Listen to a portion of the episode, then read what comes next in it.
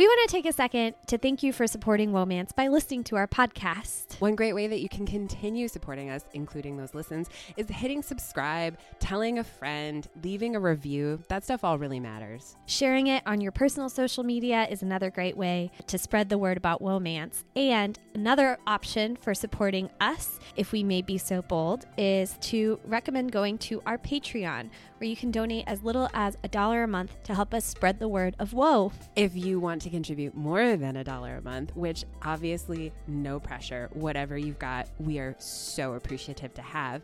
But we have awesome gifts for you. If you want a hand addressed letter from Morgan and Isabeau, maybe with some special whoa stickers other merch. Just uh, visit our Patreon. We are Womance on Patreon, or is it patreon.com forward slash Womance? We would be very proud to call you one of our patrons.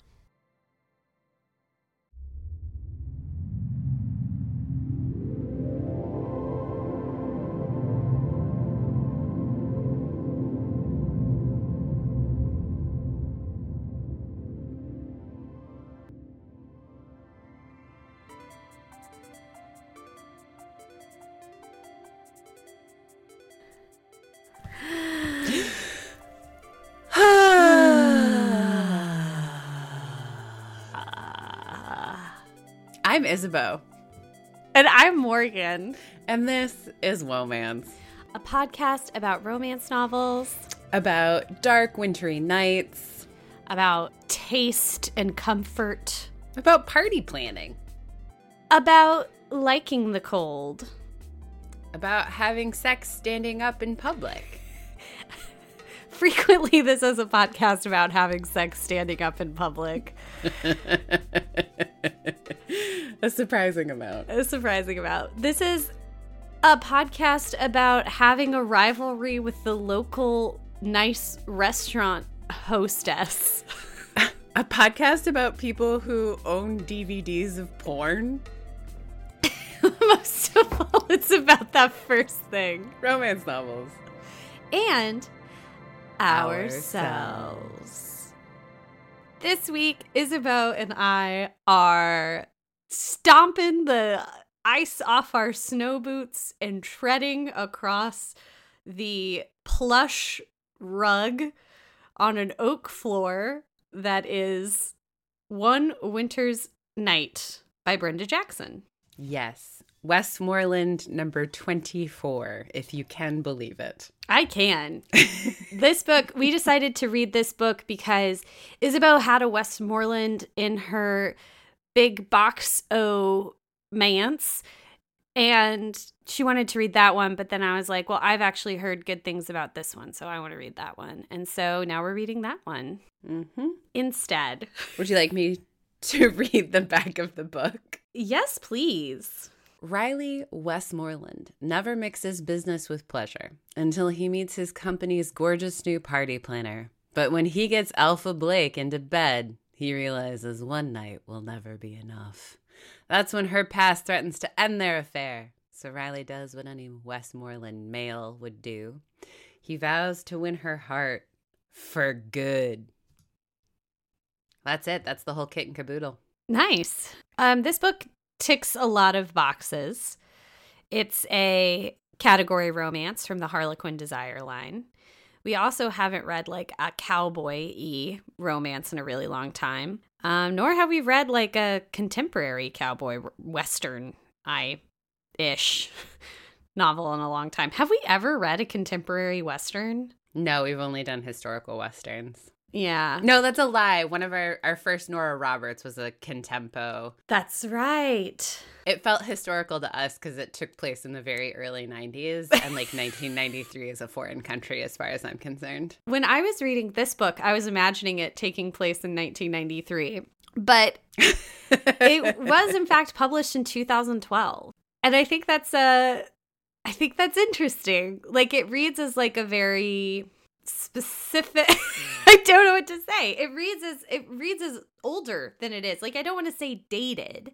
I think it's okay to say dated because it does feel dated in some ways. And 2012 is now 10 years ago. So there are some things. I think what's interesting to me about it potentially feeling dated is that no one has cell phones And I know that like Mm. there's this thing where you shouldn't be hyper specific in your literature so that it can have a longer life than you potentially imagine for it. That's why you like shouldn't use specific company names in case that company goes under and then you like accidentally date your book or whatever. But like cell phones in 2012 i think it's like fair to say that they weren't going anywhere. So it's weird that no one seems to have one. But they do have DVDs, as you pointed out, which is actually a piece of technology that has become dated, especially in the pornography industry. And by 2012 was for sure already ultra. For sure. Yeah, thank you. I when I read that it was a DVD, I was like, who the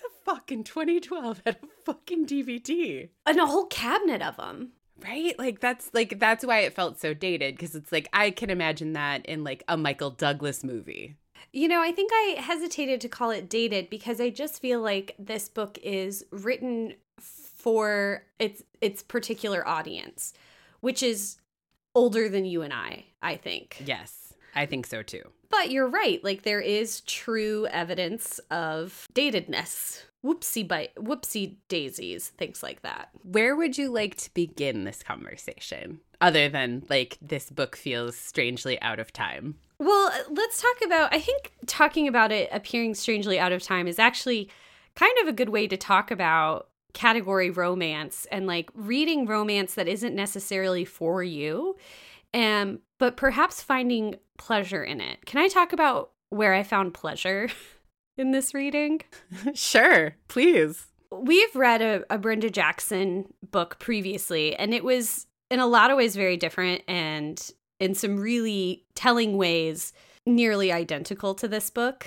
But it was definitely like a longer historic historically inflected like it starts in the 1950s I think and then goes up through the 90s. And so that has its like own charm. But this book was a little hard for me to settle into at first.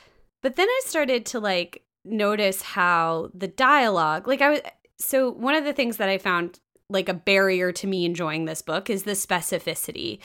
Like oak cabinets, like every room in Riley Westmoreland's house, every detail of the decor is described to you. Every outfit that Alpha, our heroine, wears is described to you. Um, each sweater dress, a snowflake.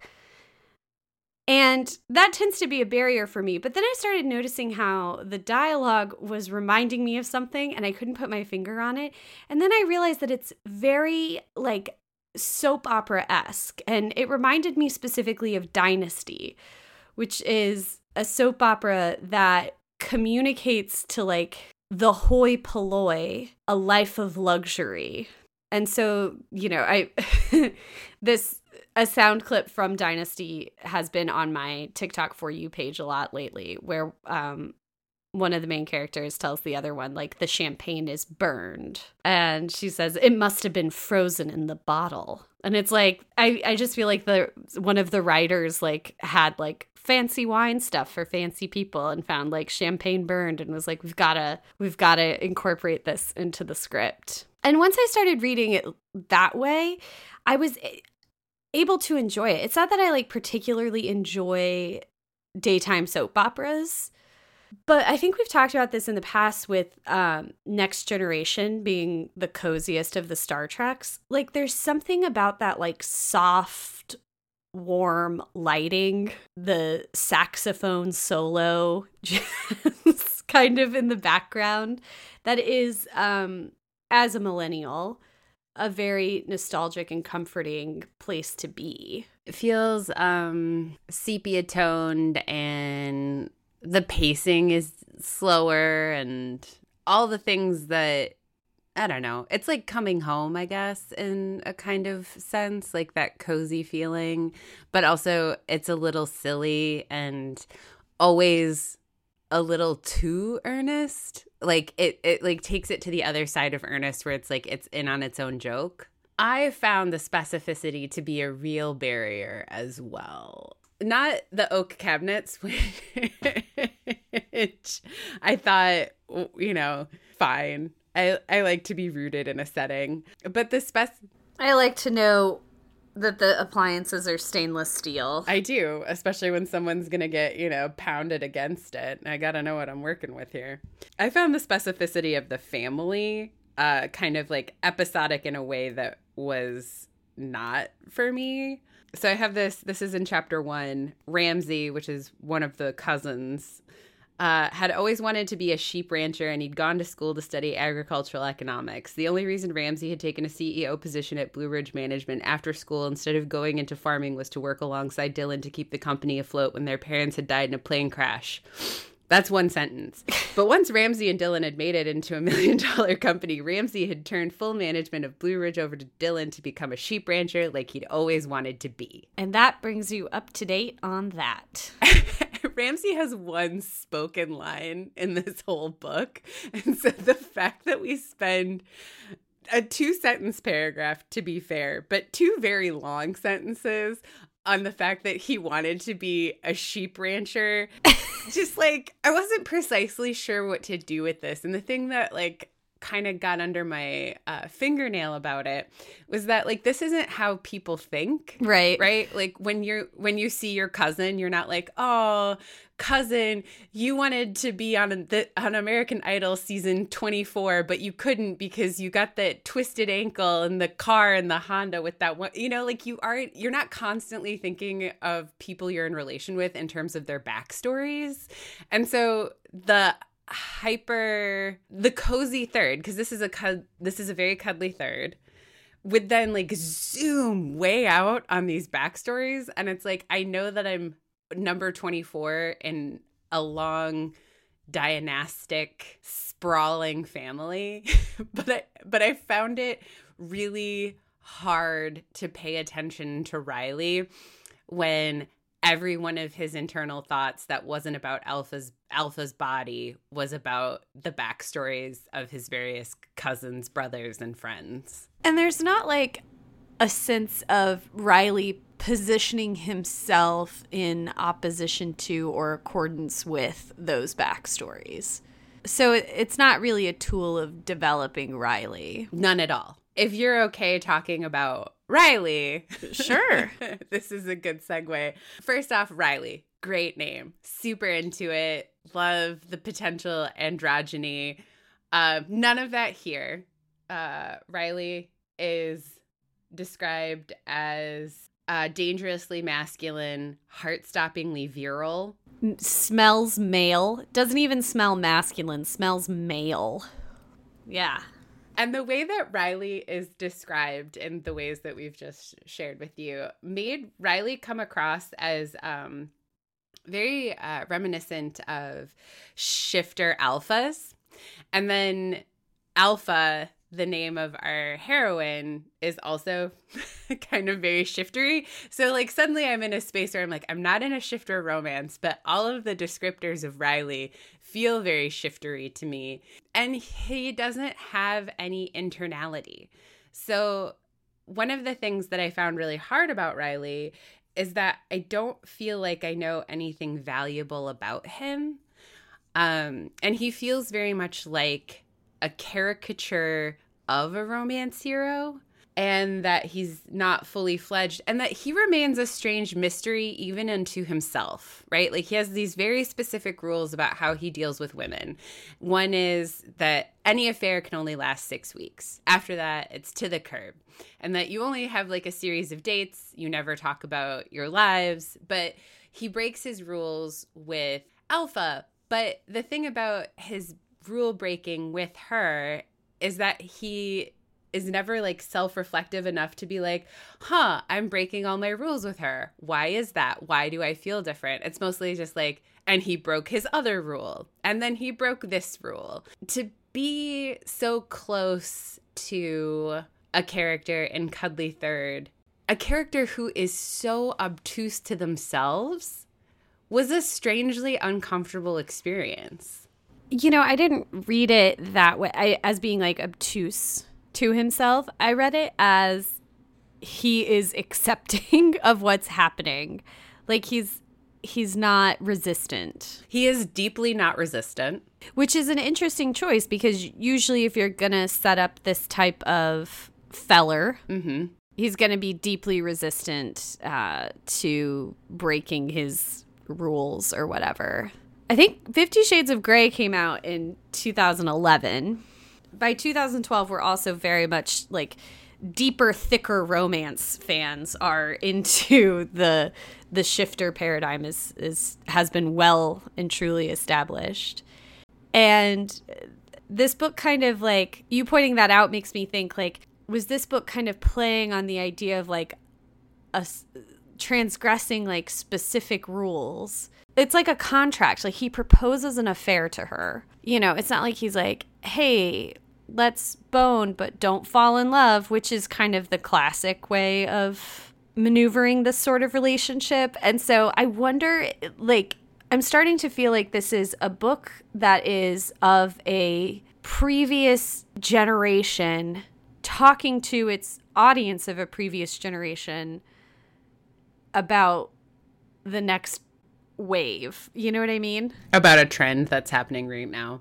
Yeah, and say, but like ascribing it in a way that is legible, legible, and like relatable. I think more than legible, like relatable. I can see that. Like I can see that. There is something very like family values about the use of the word male uh-huh. all the time. It is a, it is a lot of male and female, which again feels very distinctly shifter to me rather than like regular category romance. It felt more like gender essentialist. Very. To me. I did not think of shifters while I was reading this, even with the twins named Alpha and Omega. Mm. It didn't come up for me. But I think like what what these kind of things that like I didn't really think much about the twin name except like, oh, that's funny. And like you've written 24 of these books, like have fun with your twin names. The like deeply male, male, male, male. It reminded me, if anything, it was like reflective of like Highland romances and mm, mm-hmm. Western classic historical Western romances where you've only been around like stuffy dandies your whole life. now you're you're meeting the real deal in Denver, Colorado. Yeah, he rides a horse, drives a Porsche and a truck. Yeah. yeah. Like that's the idea. Like this is an incredibly like conservative book, but it has this like idea of itself as modern. Yes. And so I wonder if like yeah, there aren't specific if it isn't specifically referencing like what was the burgeoning or even in the case of shifter romances, I feel like established at that point trends in romance. Can you have an established trend? Yeah, you can have an established trend and then the trend can like recede. Aren't they like I don't know. I'm starting to hesitate there cuz I'm like I feel like by their nature they're flickering.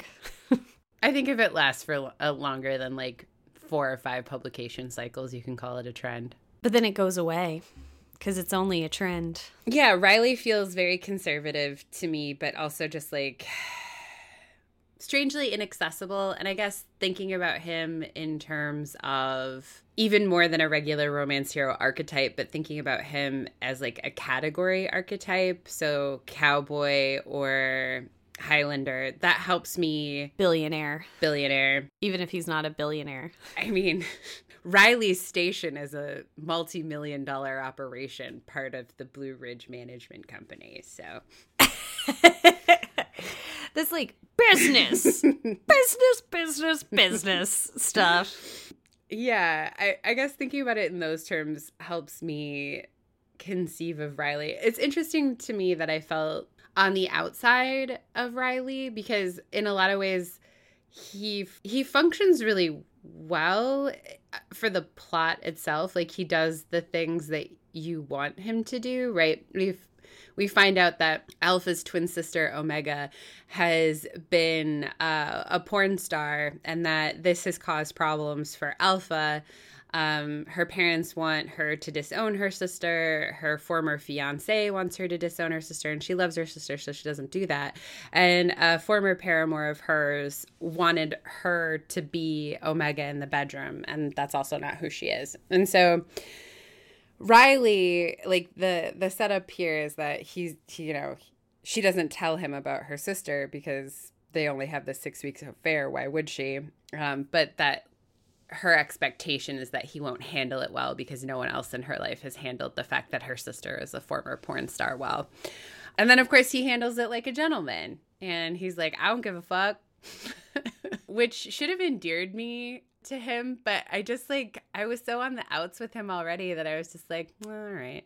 I'm glad that you handled that well. I'm glad that this isn't the thing that is the obstacle, that it was only the obstacle in Alpha's mind. But I found Alpha really likable and tenacious in her way, much more so than I found the uh, female character, the main female characters of The Ties That Bind, which I thought was really interesting because as a category, we don't spend as much time with Alpha as we did the other characters and the ties that bind. But there's something really enjoyable about how much Alpha loves her sister, the sister dynamic itself, and also her competence as a party planner and like, you know, as someone who is endlessly fascinated by how people make party decisions. Like I really wanted to go to the party that she was throwing and the way that she like organized her work and moving to Denver to get a new start. Like I was really into Alpha and I felt oftentimes like other than Riley's sexual magnetism that she could have done better. I you know, I don't know. I think she I think she got herself quite a catch. I think there is something in this text that you're picking up on that resists the idea that the reader would identify with the you know, I even hesitate to say male main character. I I think he's a he's a hero, right? Yeah. It resists the idea that you would identify with that hero and that the hero's function is to make you feel turned on, comforted, like he is this idealized, flattened dreamboat. Yeah, he is so flat. But Alpha is the as you know the one who wears the sweater dresses in the book. hmm She's the one we're meant to like identify with and like follow her reasoning for the choices she makes and understand and like go through a little bit of personal growth. I mean, they're, they're both one of the things that I think was striking about this novel, and before I forget it, I want to put a pin in event planning as a job in romance novels. Yep. For personal reasons, I would like to personally attack the. Yep. This trope. Yeah. I the maneuver. I think her relationship with her sister, like she is a fully formed person. What one of the things that struck me when I was reflecting on this text and like what I enjoyed about it is that I feel like it's a book written for an adult who understands themselves as an adult and who lives their lives as an adult. Mhm. Not like an adulting, right? Which if I we read a lot of contemporary romances that are written by our contemporaries, right? Fellow millennials. And there's this is it lack of seriousness? Like they just the main characters don't take themselves very seriously, I don't think. I maybe that's what's missing. Like I feel like Alpha and and Riley as little of as we get about him, they both like know themselves and take themselves seriously and are making choices in a confident way. Yeah, that's a that's a really brilliant takeaway. I I think that's exactly right. Like she's serious about her business. He's extremely serious about his family and business. And the book takes both of their professional lives very seriously. Yeah. Like there's no like oh shucks shrug shrug about either of it. Yeah, I, that's a really excellent point. There's not this like kind of limp you go girlness going on in this book. Yeah. In fact, just the opposite. Like she goes to school to become a veterinarian and her at her parents like behest and wish and it's not what she wants to do. And we don't spend almost any time with that conversation. She just she's like that wasn't my dream and I stopped doing it. It makes me think of Karina Longworth, who does, you must remember this. She's doing a series right now on erotics in not erotics, right? Not like Sontag, but like erotic cinema of the 80s. And eventually she's going to release her series on the 90s. And one of the things she bemoans is that there's not really like movies made for adults, right? Like Marvel movies are not really made for adults. That's like movies that are made for adults usually get like a limited release on Netflix. They don't get a theatrical release. Whereas, like in the 90s, in the 80s, movies were made for grown-ups. And I think you know, I think there's a lot to be said about like the repeated traumas that millennials as a generation went through as they were growing up and so why nostalgia and why a general lack of assuredness doesn't really exist for us but i i kind of i agree like it doesn't really exist in movies very much anymore but it for sure exists in like these writers who like Nora Roberts, like Brenda Jackson, who know what it's like to have that, I guess. Yeah, where it's like you leave and she immediately she leaves Florida for Denver and she's able to buy a house and start a business. Yeah. And like that's not the trauma or the issue. Like she's just good at her job and she like is working the beat and like that's not the issue. and the trauma and the issue is not even internal for either of the characters. Right. It's dealing with and balancing the external choices of others, like her sister's choice to work in pornography, her parents' choice to disown her, right? Not disown her, but. Yeah, they disown this sister. Yeah. Well, in trying to get Alpha to join them in that. And. Right you know, it's not like Alpha has lost all relationship with her parents. It's just more difficult now. And, mm-hmm. you know, even like she hates the weather in Denver. There's not some big scene where she's like utterly bereft in the snow. No. and, and I think that was something I took a lot of pleasure in when I was reading this book because that kind of existence, it just sounds so nice. Honestly, I think you've really like you've really opened up a vein for me here. A mining vein, not like a I hurt vein. Cuz like what you're saying there about like there isn't a big scene about like her like losing her boot in a snowdrift or something like that. It also reminds me of like the Debbie Macomber that we read. A hundred percent, yeah. That that was a book who took its characters very seriously and really cared about its characters. Like here's a book that also cares about the seriousness of these two characters. There's no self-deprecation. Oh my god. Like that's not only is there no self-deprecation, but like the deprecation is external and immediately shut down. God, you're right. There's no self-deprecation. Imagine living in a world with no so we're like that's not your default that's not your default. There's no snark either. Mm-hmm. Wow. That, wow. Okay. It's not that it's particularly sincere, it's just that it is what it is. Mm-hmm.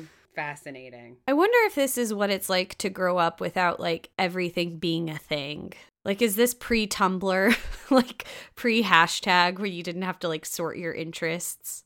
It isn't right? Like it's not published in that time frame but this author certainly is. Yeah and our characters are. Yeah that's interesting. I love that you pointed out debbie macomber because i also thought of her. This kind of setting this kind of dialogue feels very like grocery store romance which we actually i mean i, I feel like that sounds disparaging but is actually very lovable very easy to love and I was like, this is definitely sexier than Debbie Macomber. This book has a lot of on page sex. Yes. But there's also something about another difference. And I think this is kind of where that, like, being a modern book versus traditional ideals, we can kind of see like the slippage in the ideology of this book and that's the the porn dvd mm-hmm. if you haven't listened to our episode on ties that bind there's a villain in that book and she actually gets quite a few sex scenes um, where she is receiving oral sex and i think she's the only character in the book who does that um and she is very sexually liberated compared to all of the other um, female main characters in that book.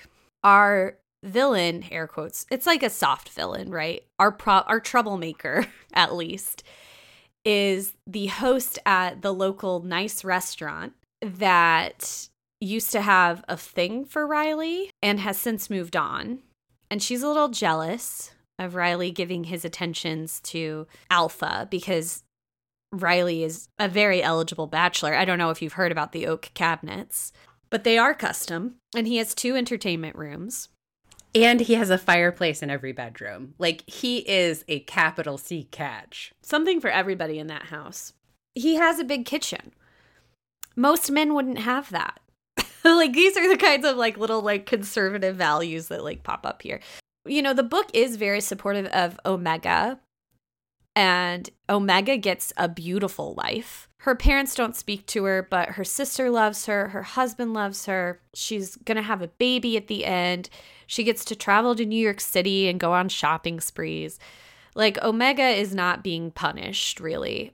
It is definitely portrayed as a loss to the other people who choose to cut her out because of her choices. So, Omega, for the record, and I think it's actually important to know, is a progressive characterization compared to like the rest of the text. Although maybe I want to go back on that.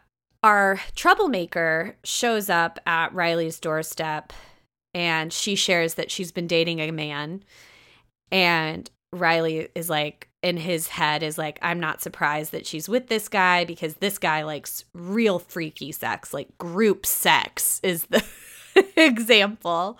And I guess group sex not what you're going to find on Hinge right away. and he has also heard rumors um, about his cabinet full of pornography DVDs. And our troublemaker says that she is looking for a movie to enjoy with her lover. And this is kind of like Riley's a little like, oh, brother, about that whole thing, you know? And then she says, like, I found this and thought it would be interesting. And it's got a picture of Omega on the cover, totally naked on like a four poster bed or something. and and she is accusing Alpha of of being a porn actress. While Omega gets forgiven for being a porn actress, our troublemaker is villainized for consuming porn not only consuming porn, but like for wearing a short sweater dress, for being sexually liberated. Yeah. Yeah, no, she's she's villainized. Like Paula is definitely not someone that you take home to your sprawling ranch family. No, to your cousin who wanted to be a sheep farmer, but then decided to be a CEO to keep the family together and has finally gotten a chance to go to Australia to be to a learn how to farmer. be a sheep farmer and is now farming sheep. Yeah, he's not. He doesn't want to meet Paula. Paula's too freaky for Ramsey. Like it's just it's not the type that you would bring home to Ramsey or Dillon. No, certainly not. Maybe the younger brother who's a little rapscallion. Bane. Bane. yeah. Who's in the Marines because he got his heart broke by a woman. Uh, a woman who was 16, I think. Yeah, when he was 20.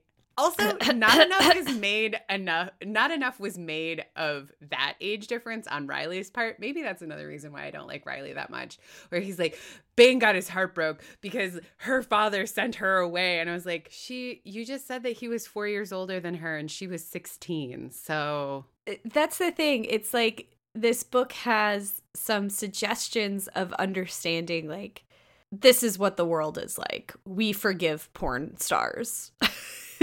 but like doesn't really understand the whys and wherefores and we can see that it doesn't because it wants to punish someone yeah.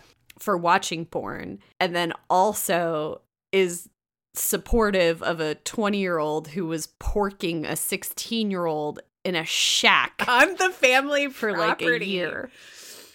And then is mad at the dad. No he watched him cry about it afterwards. He didn't watch him have sex with the 16 year old he he saw him howling in agony and that's when he created Riley created the rules of only having 6 week affairs with women. But the other thing about that is like Bane is a much younger brother, like he's 20. Riley sees him screaming in the shed on the property when he's 26. And I'm like, you're watching your baby brother lose his shit over someone that he loved. Fine. I'm going to like gloss over this age difference and the fact that I totally agree with this dad sending this young woman away. But like that's the moment that you decide like no woman will ever do this to me. you're 26. Too little, too late. You can only howl in agony up to age 20. But I mean, you can only witness someone howling in agony. I like, you know what I mean? Where it's just like you've. How is it that you've never encountered a relationship that like or that you've what is your life that only upon witnessing your baby brother howling in agony that you're like that's not for me. Like it just it it felt like riley feels strangely obtuse to himself or like even like in this moment which is supposed to be like this revelatory thing about him he feels like really immature to me. Yeah that's a really good point. Like I think it's supposed to be stoicism, but right. If you poke it a little and nudge it to the side, it's almost like um yeah, it's almost like immaturity. Yeah, and so in that way, like the fact that Bane was hurt and like I, like had access to his emotions like that's the thing it's like you did yeah exactly his stoicism is portrayed as like part of his like capital M maleness and like that it should be attractive to me. Yeah. But what it just reads as is like someone who doesn't know themselves very well and doesn't have access to the full range of their humanness. And like that's mm. that's not particularly attractive to me. No. And it was weird to see that portrayed not only heroically but also understandingly and like somehow like charmingly. And like that as you said, like that's where the slippage comes in, where it's like, it's okay if you choose to be a porn star, but if you consume porn, that's the problem. Because, like, if we all just stopped consuming porn, then there'd be no porn, right? And, like, right. That feels like such a weird argument to have in this book. And I don't think it, it is making that argument. Like, I don't think it's that, maybe it's not that deep, but it's there. Like, that's the, like, the natural progression of this line of characterization. I I think there's also something Riley is built to be this like you said archetypal romance hero but maybe there's just something like there are parts of this book that I feel are just a little bit half baked especially for number 21 in a series. For example, the book is set in Denver, which is a major city. Mm-hmm. And at one point, Alpha says, I've been taking dance classes at the high school. The high school. I am going to Google real quick how many high schools there are in Denver. I'm so glad that you're bringing this up. 57! 57 high schools, public. Those are just the public schools. the thing that showed me how uh, that we were actually in a small town and not in Denver, no matter how many times everybody said that we were in Denver, is when Riley's like, "I want to take you to this new restaurant. It's really fancy. it just opened that. by the airport." And I was like, "In no." I'm like, in no fucking hell is the nice fancy fresh French restaurant opening by the airport. The Denver airport, yeah. famously haunted and like a demonic satanic temple. Very funny. Google that if you never have. Um, but also is like miles out of Denver's downtown, like most major metro Get airports. A grip. yeah, it's like the nicest restaurant that's going to open by the Denver airport is the Cheesecake Factory. Like, come on. But then the book also has the progressive idea of like, I'm going to very much enjoy these snails. It's like open minded in the like. That's true. it is. in like ways that I think are actually good. Like if this book were a person, I'd be like, they're gonna be fine because they're, you know, trying things out. They're viewing things from another perspective, but it's still not quite there, you know? Like it's so much of a of a ba- it's so much of a baby boomer. yes. But like a baby boomer who's like going on trips and like is excited to learn. And like when they go to his favorite restaurant, Mm-hmm. I could just see the salad plate Yep. that looks like frosted petals, Yep. like a cabbage, like a glass cabbage opening up to you with a very cold metal ramekin of ranch or Dorothy Lynch on the side. And three whole grape tomatoes. It is a delicious salad, and that plate is, you know, aesthetically pleasing. And there's this story in this book that, like, this is luxury. Welcome to the high life. And I think there's something, there is fantasy building in that. Yeah. I think, oh my gosh, I think romance is really interesting because of many numerous things. Go back and listen to our whole back catalog. But something new that I think I've realized about romance just now in this conversation is that sci-fi and horror they put their whole pussy into world building. Your ability to create a believable world is what's crucial. Romance puts its whole pussy into fantasy building. and sometimes the fantasy is just that, like, you've got it made. Like, you've got a restaurant that does chicken fried steak Yeah. and a burger really well. Baby, you're set. Granite countertops, stainless steel appliances, and oak cabinets. That feels accessible. That's something you can go and touch in a Home Depot, you know? It feels just the right amount of aspirational. Like the Chip and Joanna Gaines kind. Yeah. And there's no gatekeeping. Like, there's nothing behind the gate. There's just the Denver High School. Yeah.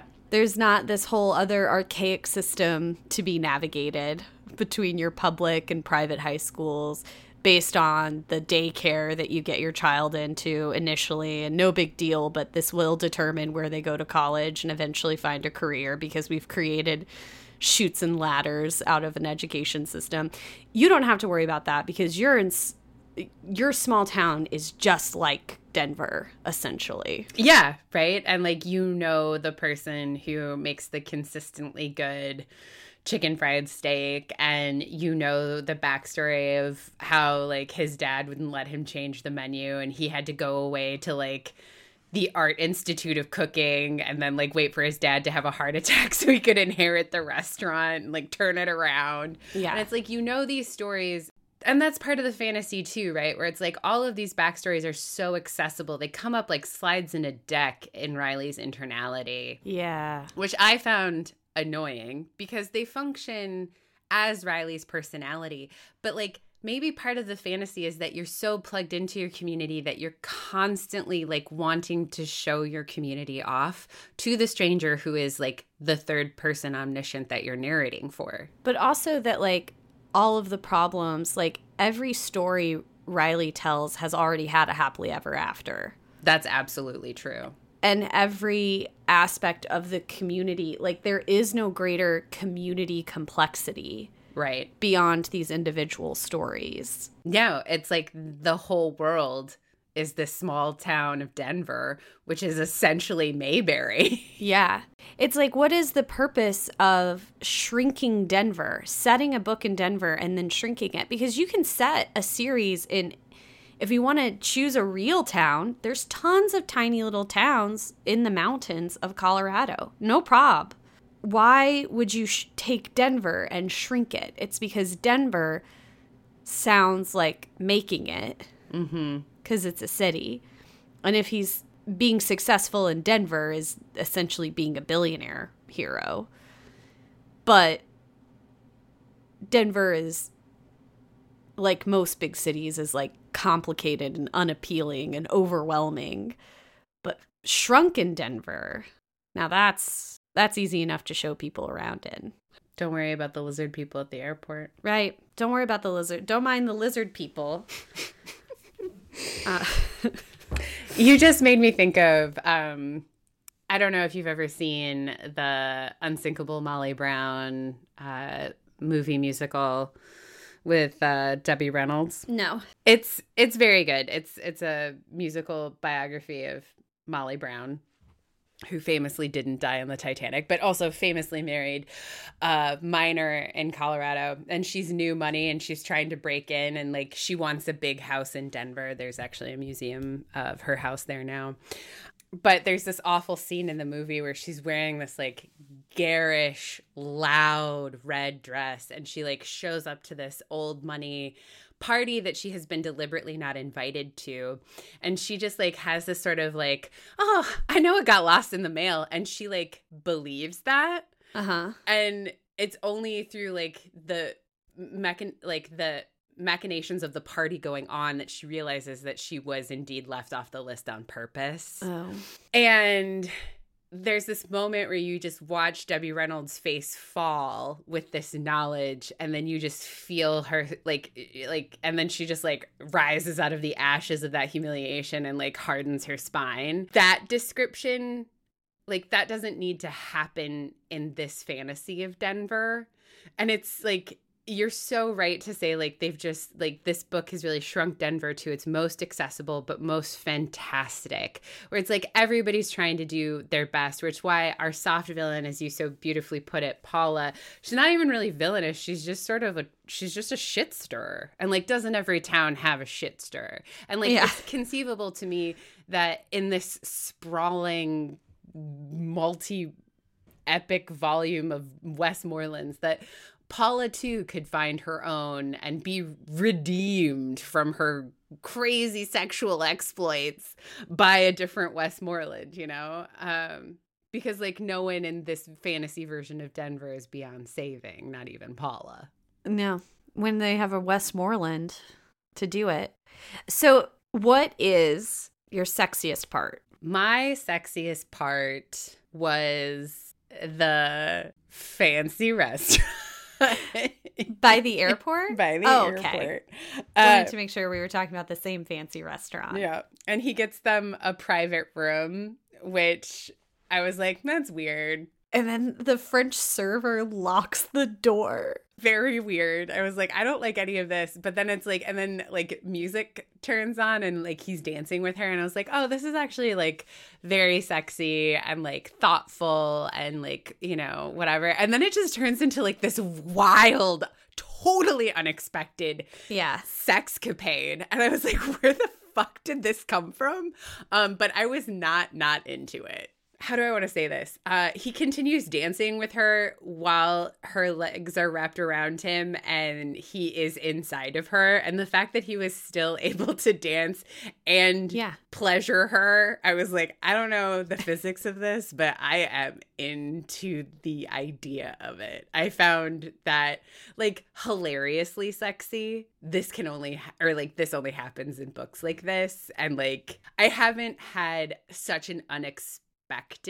Yeah. pleasure like that in a while where it, like it really felt like it came directly out of left field i didn't see it in my periphery it just hit me across the face and i was like oh not where i thought i was but i'm not unhappy to be here uh, what was your sexiest part morgan From that point, which is the first like sex sex scene.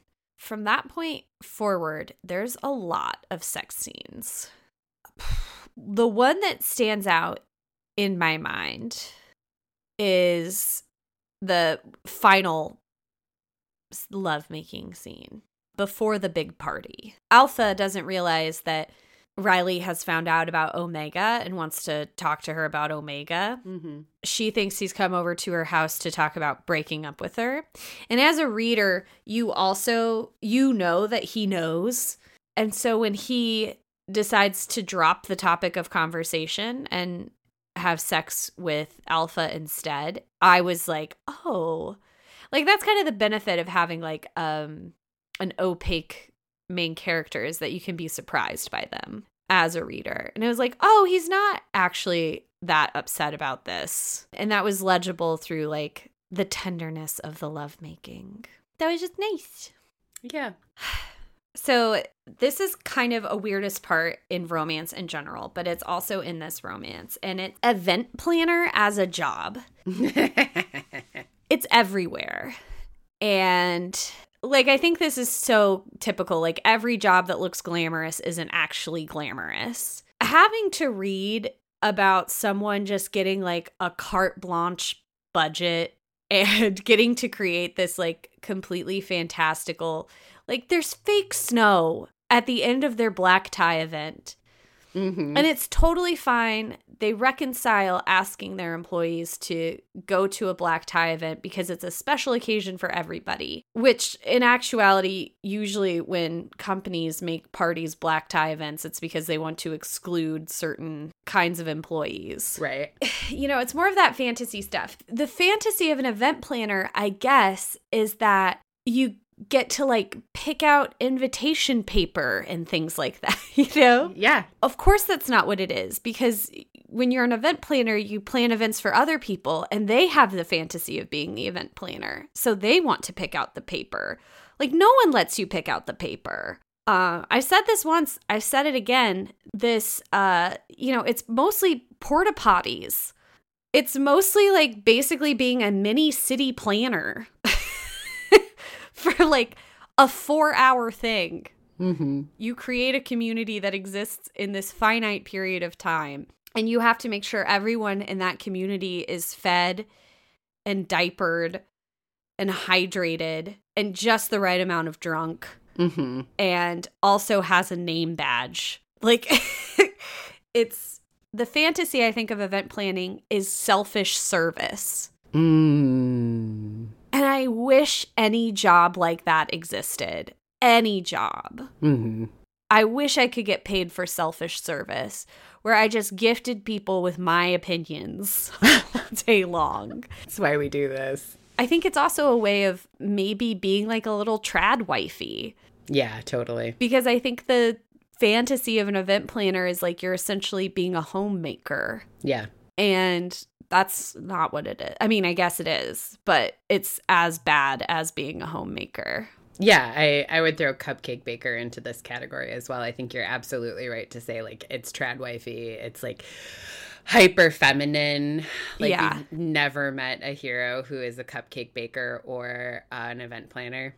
Or if we did, it'd be like, oh my God, can you believe it? Yeah, totally. It's because he grew up with sisters. yeah, or a single mom. Yeah yeah. It's a way of like having it's a way of expressing femininity while still having this veneer of independence. And I don't know like what's lost or gained by lying to people about what this job is like. It it doesn't feel right anymore. And it could be like my own hyper personal experience, but I'm starting to get a little skeeved out by the same jobs popping up in contemporary romances over and over again. Or in historical romances, they're all journalists. I prefer journalist, or I, I always love it, especially when it's also scientist, where it's just like science. The nice thing about having a historical scientist is that you don't actually have to know anything about science. It's so true. It's like that is literally all the fantasy of science. Um, I love the journalist scientist, but like the work that it's doing, right, is this is a half baked idea that I'm having right now. So it's not going to come out clean. Okay. But the reason why I think we're seeing so many lady scientists and lady journalists in contemporary written historicals right now is because it's in conversation or in conflict with the backlash of the trad wife, Chip and Joanna Gaines cupcake baker, event planner, like this is how to be feminine and ambitious in a space that's non-threatening to traditional maleness. And so if we put journalist and scientist in the historical context, then they're also always suffragettes who are fighting the fight of being human beings. But that's all just an allegory for the thing that we're going through right now. And so, again, half baked idea, but I think like that's where I'm seeing this kind of like the watershed break is along these two lines. Which way the water breaks on either side of this divide is like what mm. conversation you're having about femininity and like what kind of conversation you're having about the broader culture.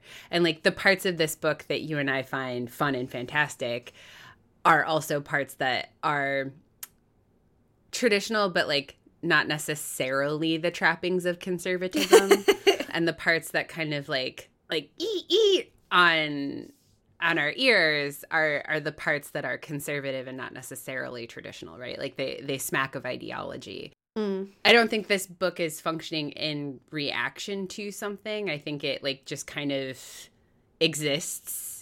I don't like I don't feel like it's trying to have a fight with me whereas a lot of the contemporary written historicals I are trying to have a fight with culture right now. And they're doing it through the allegory of she's a journalist who can't vote and like that's somehow like a, a brave conversation about like the fact that we don't have childcare or maternity leave or i think it's trying i think you're for sure right like that is the conversation that that kind of heroine is speaking into to maybe kind of like help like stuff this this bird is both of those archetypes are understood as empowered by their author. Yes. And I think that's important is that no one thinks that like what they're doing is is meaningless, right? Right. Like no one thinks they're regressive. What frustrates me about the journalist suffragette archetype is that in the allegory the teeth are lost and it seems to really think that it's doing something sharp but like everybody's doing it mm-hmm. when we read um what was it called the blank of love the craft of love so we had two artisans who are thinking specifically about labor and industrialization and because they are plugged in in that way they are having a conversation that has like real teeth, that has like a real grip on what my day to day life is like and what I struggle with.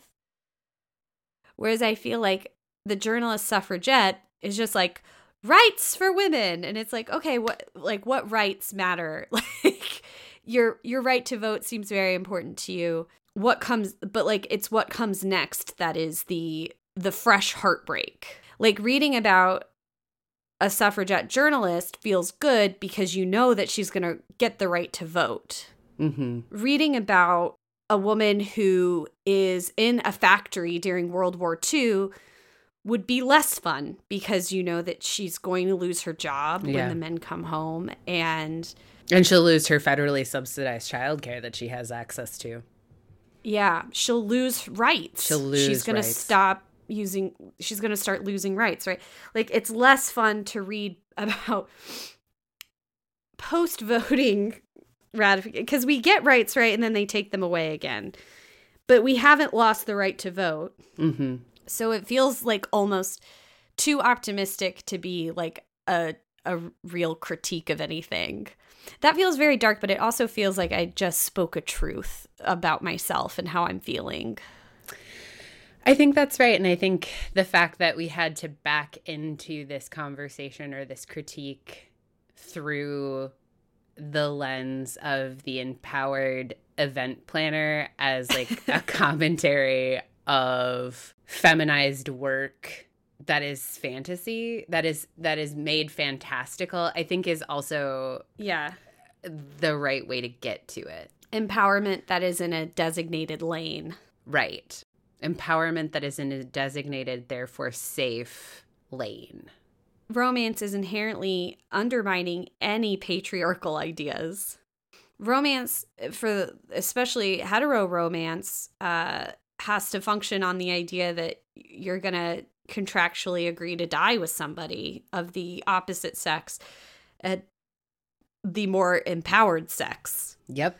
It's a it's an interesting thing to yoke yourself to in the 21st century. It is, and the the fantasy is that the power dynamic between the two individuals in the relationship is one of equity and dynamic consent that's like constantly in conversation. And like somehow that shields the relationship from the larger tides and buffets of patriarchy and the power dynamics that we currently find ourselves in. And then like and and and to like say that a relationship can do that is like it's wild and like that's like what the read romance fight patriarchy bumper stickers like trying to invite you into but it's like that's that's not how this works. That's not how any of this works. I think one of my greatest fears is that we only have what has been given to us and not what we've taken. Things that are given can be taken back. And i think that seems I don't know. That seems to be lacking. Yeah. It's like he, for example, Riley, right, is treating Alpha reasonably when he finds out about Omega. Like he's wants to talk to her about it and he makes no assumptions. Right. And that to us is supposed to read like, wow, what a man. But in fact, that's basic human decency. Right. And that, in fact, it is her hesitation and the fact that she didn't even lie about her sister, but that she obfuscated. Not even obfuscated. She just didn't talk about it with a guy she was going to only boink for six weeks. Exactly. Like, like the whole obstacle in this is like, you didn't tell me and like, you didn't trust me enough. And it's like, you had agreed to a sexual relationship for a month and a half. Why did she have to tell you that her parents are trying to force an estrangement between herself and her twin sister? Like, what, why do you feel, Riley, that you deserve that trust. Like, what have you done to earn that? And like the fact that this book is like, besides being like, I told you about my cousin with the sheep farm. and my baby brother Bane, who definitely was having sex with a minor. Yeah. Um, but we both agree that's chill. there is about when Alpha is reflecting on how they got into this mis- miscommunication she takes responsibility for it because she thought he was going to break up with her. So she decided to have sex, insist on having sex instead. And she's reflecting on it and she says, had she let him have his way, none of this would have happened. Tell me again that all romance is feminist. You know, like they're just a, there's not parody here. No, there's not. Having said all of that, what's your weirdest part? I mean, all of this is my weirdest part. Oh, uh, I guess to take us a little bit out of the uh, serious situation that we found ourselves in. As a person who got my driver's license on a snow day, I was shocked, I tell you, shocked that Riley was driving a Porsche in December in Colorado without snow tires or chains in his trunk and with such low ground clearance. Like, there's no way that that car is getting out of the garage with the amount of snow that this book talked about being on the ground. Yeah. Also, like, I don't think you can put chains on Porsche tires. I don't think you can either. I think you're absolutely right. And I just showed my own ignorance about luxury cars. But my point They being, just seem like I'm just picturing it. I have no idea. I'm trying to picture it though, and I feel like it would just like tear up the yeah, axles. Absolutely, for sure. it would, What, for or sure. something. The point is that that car wouldn't have gotten out of the garage because there's not enough ground clearance for it Much less all the way to a restaurant near the airport. airport. it's just not feasible. Yeah. And I want to tell Riley, like, Riley, you don't have to impress her with your Porsche. You have already impressed her with your quote unquote pleasure games. With your penis. Yeah, you're fine. Yeah. Oh yeah, she's she's looking at his cock on rock through his pants at every lunch they go. So true. She's just constantly eyeballing his dick and balls. and he is constantly like fully bricked up. Beneath that salad plate that I described earlier is just a full blown erection. I would like to make a request that you only refer to erections as being fully bricked up from now into New Year's. okay. I'll I that actually seems like a reasonable goal. Thank you. I'll try I to incorporate it into our Pride and Prejudice read along, in which we will inevitably do. encounter Please do. many erections. That is the best thing that I've ever heard. Fully bricked up. I'm so glad I can charm you with slang. Uh, but it's also true because this book describes his penis just like a fucking full on brick. It's just Yeah. like, he's just constantly like, I mean, puts her full weight on it. And they're still dancing. Like, very strong beat.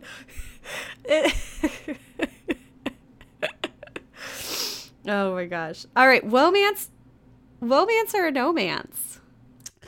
Uh, this wasn't for me. So I'm going to go ahead and say no man's. I would say this is not for me, but I know exactly who it is for. And actually, I got quite a bit out of it. And so I'm going to say it's a whoa. But I don't think I've ever knowed a category romance. I probably have. Oh, that like threads one. The one where she ended up with her brother's father in law? But that was British. It doesn't that count. was that was wild. Uh, but yeah, I think this is a whoa. This, but am I like saying this specifically, or am I saying something like this? Like, I don't have any other recommendations for something like this, so I'm going to say this is a whoa. With that, Loosen your stays. but never your principles. Mwah. Woly guacamole, everyone! Thanks for listening to another episode of Womance. Womance is hosted, produced, and edited by my friend Morgan. and by my friend Isabel. Our logo artwork is by another friend, Mary Reischmann. You can find her on Instagram at m.reischmann, spelled R E I S C H M A N N. Original music by Nick Gravlin. And our web mistress is Jane Bonsack. They're the best. You're also the best. We so appreciate your support by listening. Please consider taking this to the next level by following, rating, and reviewing. We read every single review, or even check us out on Patreon. If you'd like more woe in your life, you can connect with us on Instagram at Womance and on Twitter where we are at mans underscore woe. Or you can find more episodes and content at womanspodcast.com. If you have an idea or just want to reach out, please email womancemail at gmail.com. We'd love to hear from you. Womance is a part of the Frolic Podcast Network. Find more podcasts to add to your romance collection at frolic.media backslash podcasts. Until next time.